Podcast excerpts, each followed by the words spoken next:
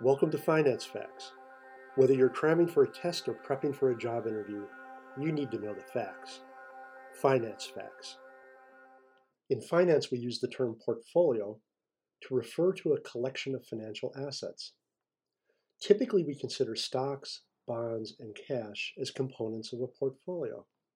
But it's important to note that every investor will have a different portfolio reflecting the capital they have available to invest as well as their specific knowledge, their overall goals, their risk tolerance, and their investment time frame. A key goal when building a portfolio is to maximize returns while minimizing risk. There are several different approaches to quantitatively solving this problem.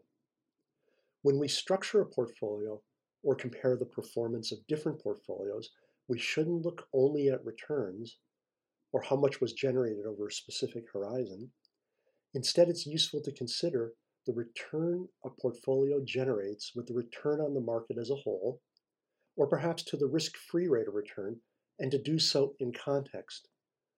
There are many quantitative tools we can use to accomplish this goal. We could look at the Sharpe ratio, which measures a return in excess of the risk-free rate per unit of volatility.